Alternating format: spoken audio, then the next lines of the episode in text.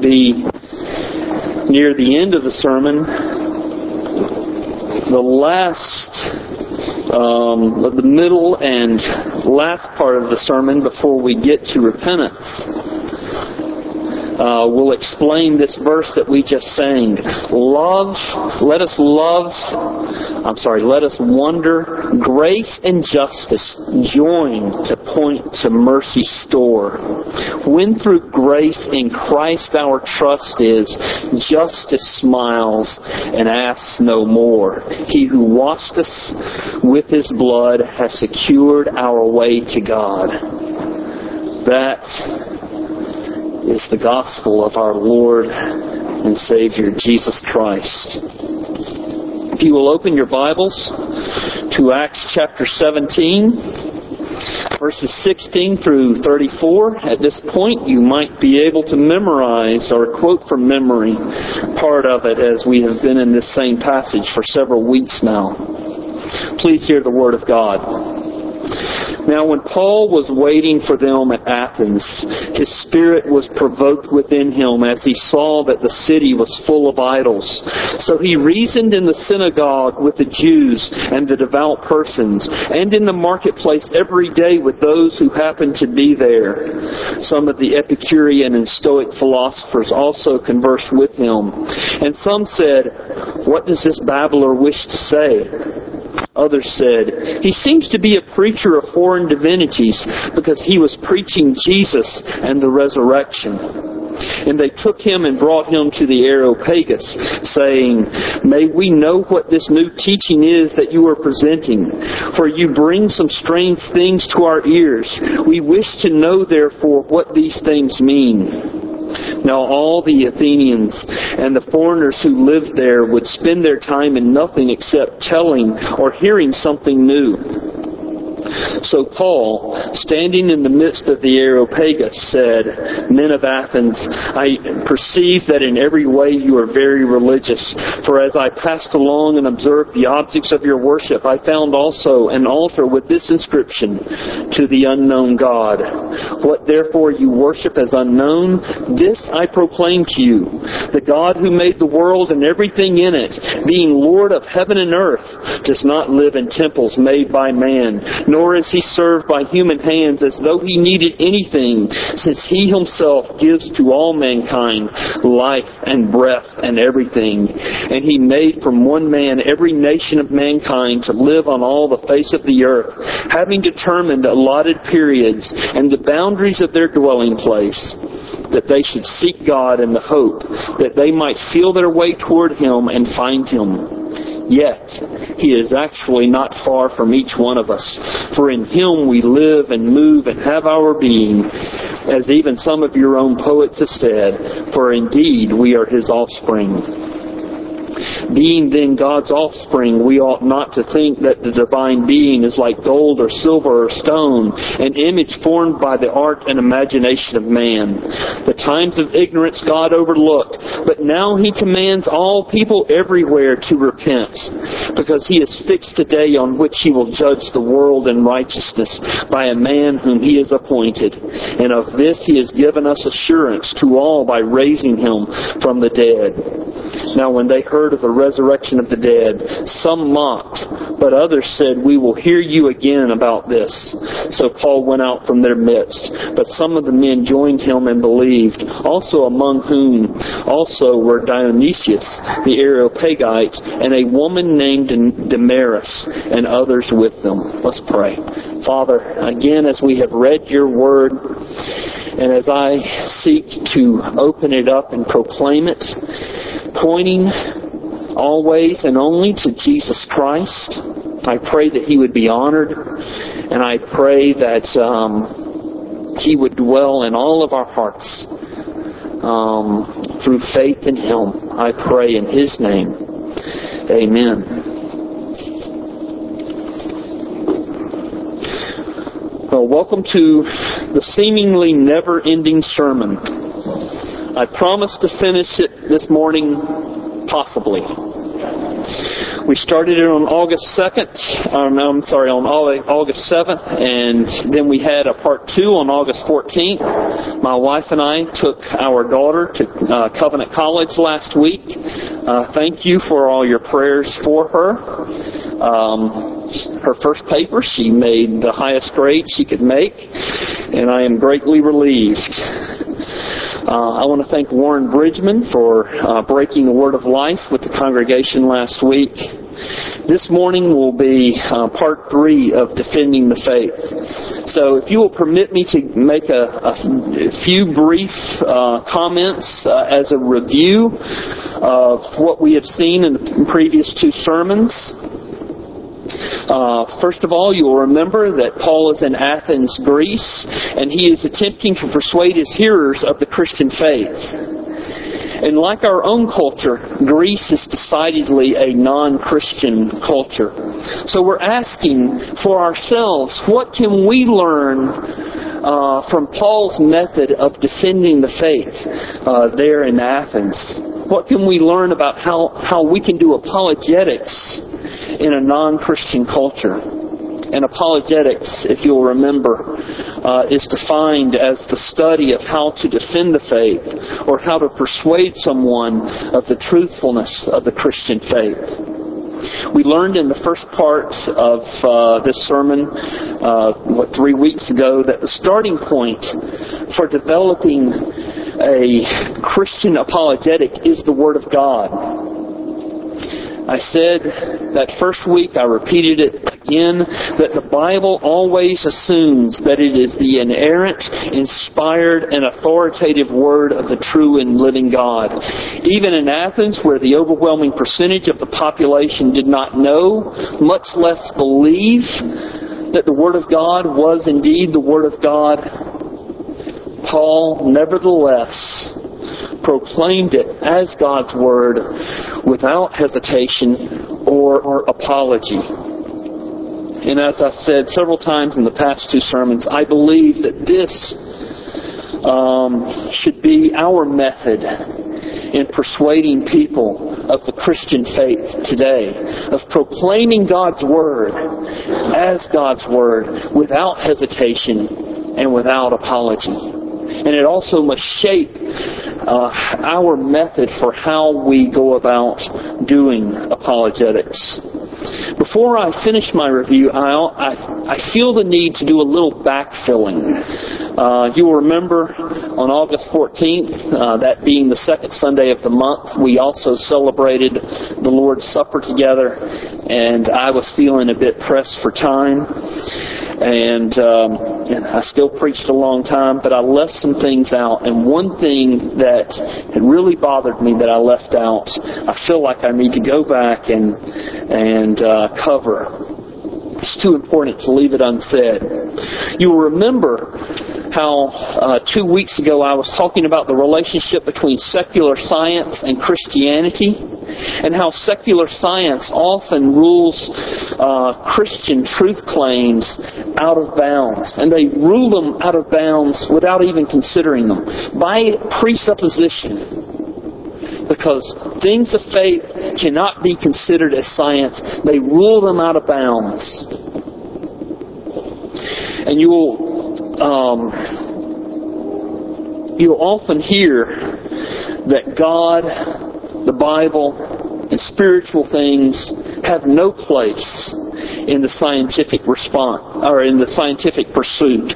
And in my response uh, to those statements, I realized that I could have left the impression that the Bible trumps science, that we as Christians treat science as the enemy I do not believe that science is the enemy. In fact, because God is the creator of the world, because God is the creator of everything in this world, of everything in the universe, that instead of treating science as an enemy, we need to treat all truth as God's truth because He is the creator of all things. He's the creator of all truth. And so we can never misrepresent the truth to justify the Christian uh, position. Um, We can never close our eyes to any aspect of truth in order to protect the Bible. We must consider all truth claims, whether from the disciplines of uh, biology or physics or geology or astronomy, and we must examine them in the light of truth. If we let our presuppositions cause us to bury our heads in the sand like ostriches and not look truth squarely in the eye, then we are guilty of the very same thing that we say that secular science is doing to Christianity. Not only that, we also dishonor God if we are unwilling to consider His truth. If we are un- unwilling to, to look His truth squarely in the face. Because God, because God is the Creator, all truth is God's truth. And we dishonor Him if we don't consider every fact that is presented before us. In fact, I'll go further. I believe that because we as Christians believe that God is the creator of the universe, that we as Christians must strive to be the best biologists, the best geologists, the best astronomers, the best physicists, on and on and on. There's a lot more I can say about that, but now that I've gotten that out of my chest, I can re- off my chest, I can now finish my review in two short paragraphs. Last week I spoke about, uh, or not last week, the uh, last time I was here, I spoke about the point of contact. I said that a point of contact between a believer and a non-Christian is the fact that the knowledge of God resides innately in everyone that the knowledge of God resides in a believer and an unbeliever, even if the unbeliever doesn't believe in God. We are all created by God. We were all created in His image. And even though that image is grossly distorted because of sin, that image remains. Eternity has been planted in our hearts. Knowledge of God's power and His glory resides in every person. And the Bible says that because a non Christian is born as a God hater, that they suppress that truth. Unless you think that I'm talking about us versus them. I was born as a God hater. Every one of us in this room were born as a God hater. And but for the grace of God, so we would remain but for God's regenerating grace and His um, His sovereign mercy, thus we would remain. And so I talked about uh, how we uh, or how I go about trying to uh, speak with unbelievers and how I try to um, attack their system of belief and show them that their system of belief is actually an inconsistent system, that they are having to borrow from God or steal from God in order to live their lives practically um, in the day to day life that they live. All that being said, and just to let you know where I'm at in the sermon, I'm now beginning to trans, transition into the meat of this week's sermon and away from the review.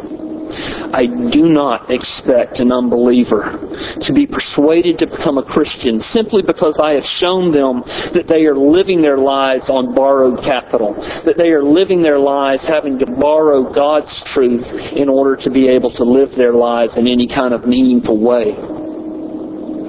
Rather, what I'm doing by calling into question or trying to call into question their system of belief is I'm trying to shake their confidence in their own belief system. I want them to be open to hearing the Christian truth claims, but I know that I cannot argue them uh, into a belief in God. just like when I discipline my children. I don't expect my discipline of them to change their behavior uh, simply by disciplining them. Rather, I want the discipline to soften their hearts, the discipline to open their ears so that they can then receive my instruction. And so that's what I'm trying to do then with unbelievers. There are two things that God uses to persuade a person of the Christian faith. I told the children when they were up here what those two things are. And it is not, it does not have anything to do with winning an intellectual debate the two things that God uses to persuade a person of the Christian faith are the gospel and an awareness of their sinfulness that leads to repentance. I can, if, if I could knock down every Christian argument that was ever presented, if I could argue eloquently for the existence of God, that alone would never convert anyone. That would never persuade anyone of the truthfulness of the Christian faith. Because it is only through the gospel that a person becomes a Christian. And so the message of apologetics is the message of the gospel. Look at verse 18, just to show you what Paul, what the content of his preaching was. Verse 18, some of the Epicurean and Stoic philosophers also conversed with him, and some said, What does this babbler wish to say? Others said, He seems to be a preacher of foreign divinities, because, why? What was he doing? He was, a, he was preaching Jesus and the resurrection. See that? He is preaching the gospel. He is preaching it without hesitation. He is preaching it without apology. Because Paul knew that the only way a person can be persuaded from unbelief to belief is the gospel. The only way that a, that a person can be raised from the dead spiritually and be given life spiritually is through the preaching of the gospel the message of apologetics is the gospel. I'm going to use an illustration to explain the gospel. You've seen me use this illustration before. I learned this illustration from, from watching a pastor who was preaching in a pulpit. And uh, it made a lot of sense to me. And so I went home, I tried to remember everything he said, I wrote it down, and then I began practicing it. Then I began adding little things to it, to, and I made it my own. And I use it I can as a tool in my tool belt that I can whip out without even thinking and, and, and use it. I've used it to great benefit. I'm telling you all this because it would warm my heart if I were to be able to give you another tool to share the gospel with friends or relatives or coworkers or neighbors. Um, I call this illustration the two hands illustration. First of all, uh, in my conversation with a non Christian, I want them to understand that I believe myself to be a sinner. For me to point my finger and say, You're a sinner, doesn't help them at all at that point.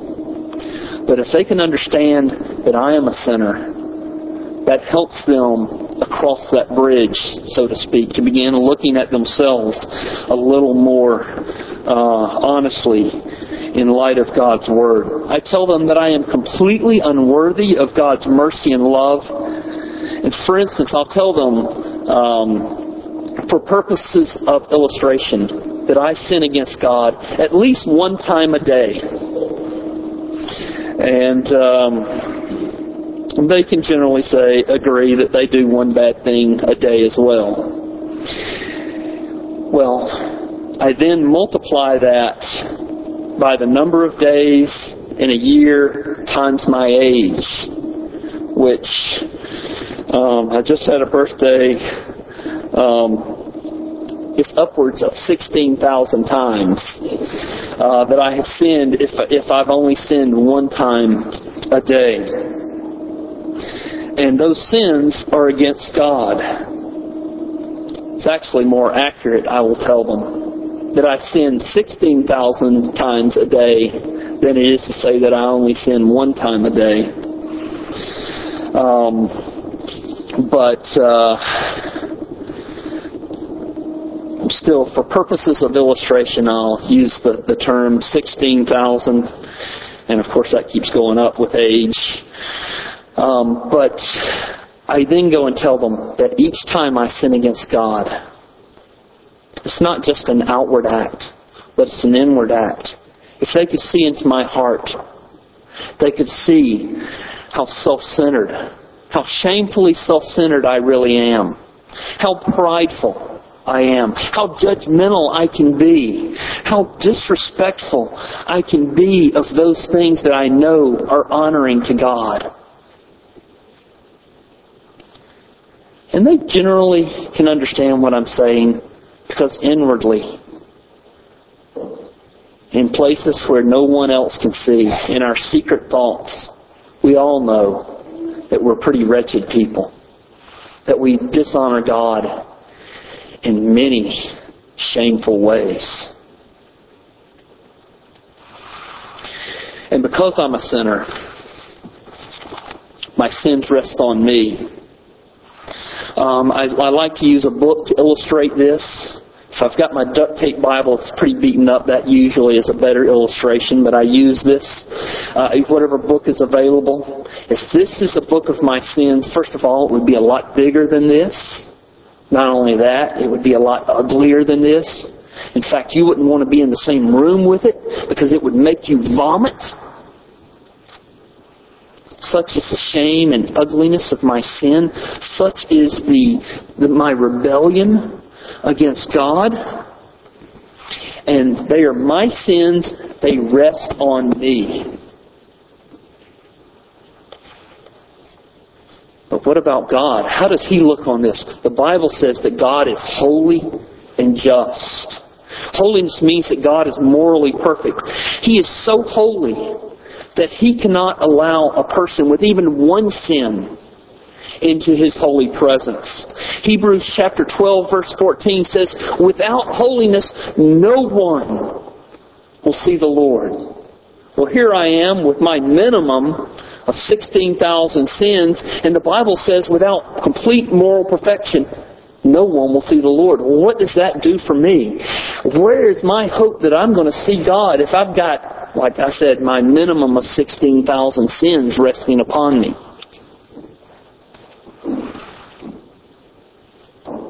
What is God's standard for entering into His presence? Matthew 5:48 Be perfect therefore as your heavenly Father is perfect. 1 Peter 1, 15 and 16 says, Just as he who called you is holy, so be holy in all you do. Uh, for it is written, Be holy because God is holy. Well, here I am. Even if I had just sinned one time a day, I am very far away from moral perfection. Wouldn't you say? And so here I say to God, God, I expect to go to heaven because I only sin one time a day. I've got my minimum of 16,000 instances of rebellion still hanging on me, but I expect you to open up the gate of heaven and let me in. Can you see the folly of that? When God says moral perfection, complete holiness is His standard, for entering into His presence. And then I turn the screws a bit. Because God is not only holy, He is also just. The Bible says over and over and over again, God is a just God. What does that mean? Well, Exodus 34 7 says that God will by no means, He can by no means leave the guilty unpunished. I've got 16,000 sins. God being just has to punish every one, every sin I have ever committed. And if God simply let me slide, if He simply said, we'll overlook these sins, we'll put it aside, that would make God unjust. If God was unjust, God would no longer be God. What would you think of a state or a federal judge who simply allowed uh, guilty criminals to go free just because he wanted to be merciful, just because he wanted to be well liked, just because he was an easygoing guy? What would you think of that judge? You would say he is unjust. Likewise, if God even lets one sin go unpunished, he would cease to be God. So it's at this point that I pause and I ask a person, how is salvation possible if this is the case? This gives me an opportunity to hear what they're thinking and to brush aside very easily some of their unbiblical uh, concepts of salvation. And then it gives them an opportunity to really wrestle and say, you know what? If this is true, no one has a right. No one can enter into God's presence. But then here's where I bring the good news. And I use John 3.16 because everybody generally knows, certainly being raised in the South, it was my, uh, my experience that everybody knew that John people knew John 3:16 for God so loved the world that he gave his only begotten son that whosoever believes in him should not perish but have everlasting life. God sent Jesus here to earth. Why? To take my book of sins away from me. But what did he do with my book of sins? He took my book of sins on himself. The Bible says, He who knew no sin became sin for us, so that in Him we might become the righteousness of God. In other words, God, being just, should punish sin, but now my sin has been taken away. Where is it? It is on Jesus. So what is God going to do? He punished Jesus in my place. God treated Jesus, second person of the Godhead, just like I deserved to be treated. Not only that, Jesus took on criminals' sins. He took on murderers' sins.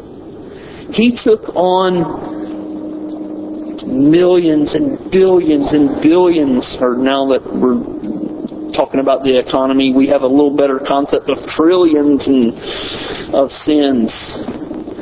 And he underwent the wrath of God in our place. He took our sins on himself for us so that he could suffer our punishment that we deserved to have heaped upon us because God is a holy and just God. Where are my sins? They are taken away. This is really good news that we don't often emphasize enough. He took away my past sins, my present sins, even my future sins which I have yet to commit were nailed to the cross with Jesus. Not only that, well, that leaves me with a zero in my account. But that's not enough to get into heaven. Now, if this were a book of Jesus' righteousness, it'd be a lot bigger. In fact, the Gospel of John says that it won't even, wouldn't even fit in the world, and it would be a lot prettier. Jesus did those did those acts of righteousness. They rest on Him. Here's the good news. Not only did Jesus take away my book of sins, He gives me His book of righteousness. He who knew no sin became sin by taking my sin in order that I might become the righteousness of God. When God sees me, He sees the righteousness of Jesus Christ. I am clothed in His righteousness. Now that gives new meaning to these passages in the Bible. Who shall separate us from the love of God which is in Christ Jesus our Lord? If we are in Jesus and we are surrounded in His righteousness, at whatever angle God looks at us, he sees the righteousness of Christ. And that is the good news. And that's only still part of the story. There's even something more wonderful. He gave me His Holy Spirit.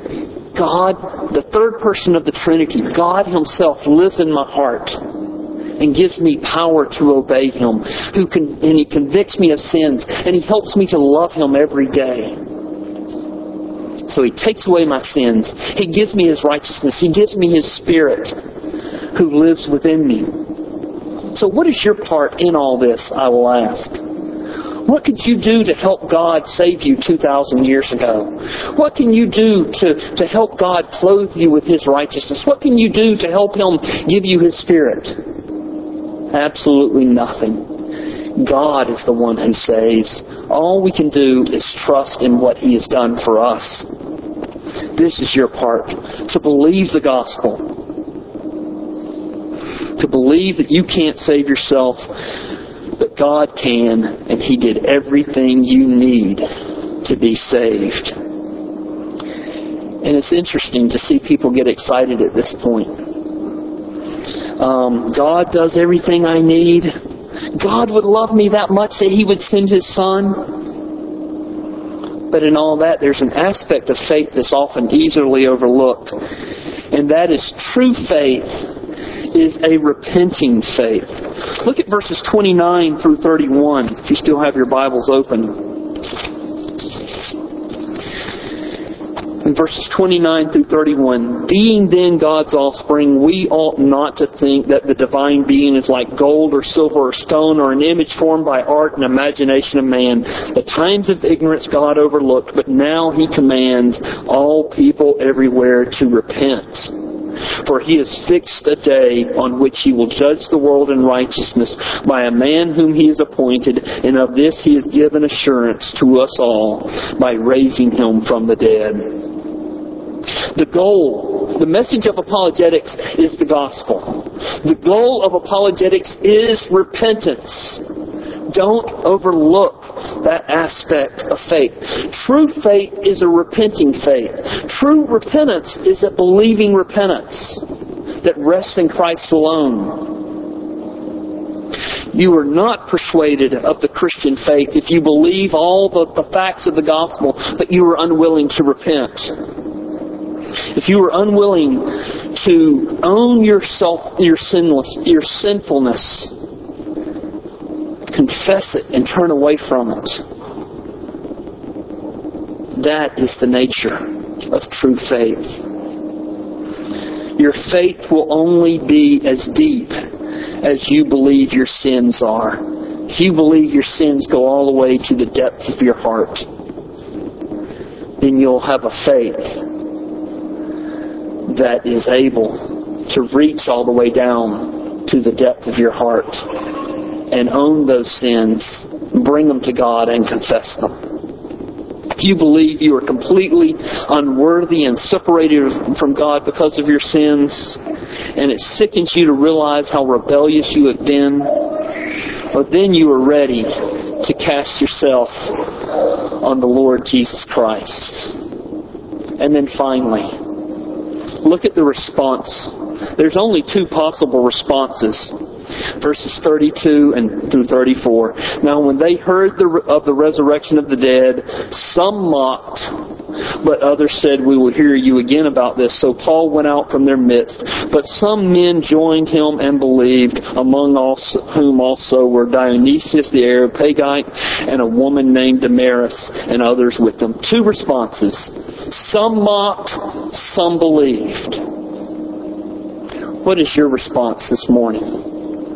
to the glorious gospel of our Lord Jesus Christ. Let's pray together. Almighty God, I do pray that everyone here this morning would cast their trust completely and, and wholly on Lord on the Lord Jesus Christ. And I pray, Father, that you would change them, that you would sicken them of, of their sins in order that uh, they might um, wholly lean upon you, knowing that they have nothing to offer, but that you have given them everything in Jesus Christ our Lord. I pray in His name. Amen.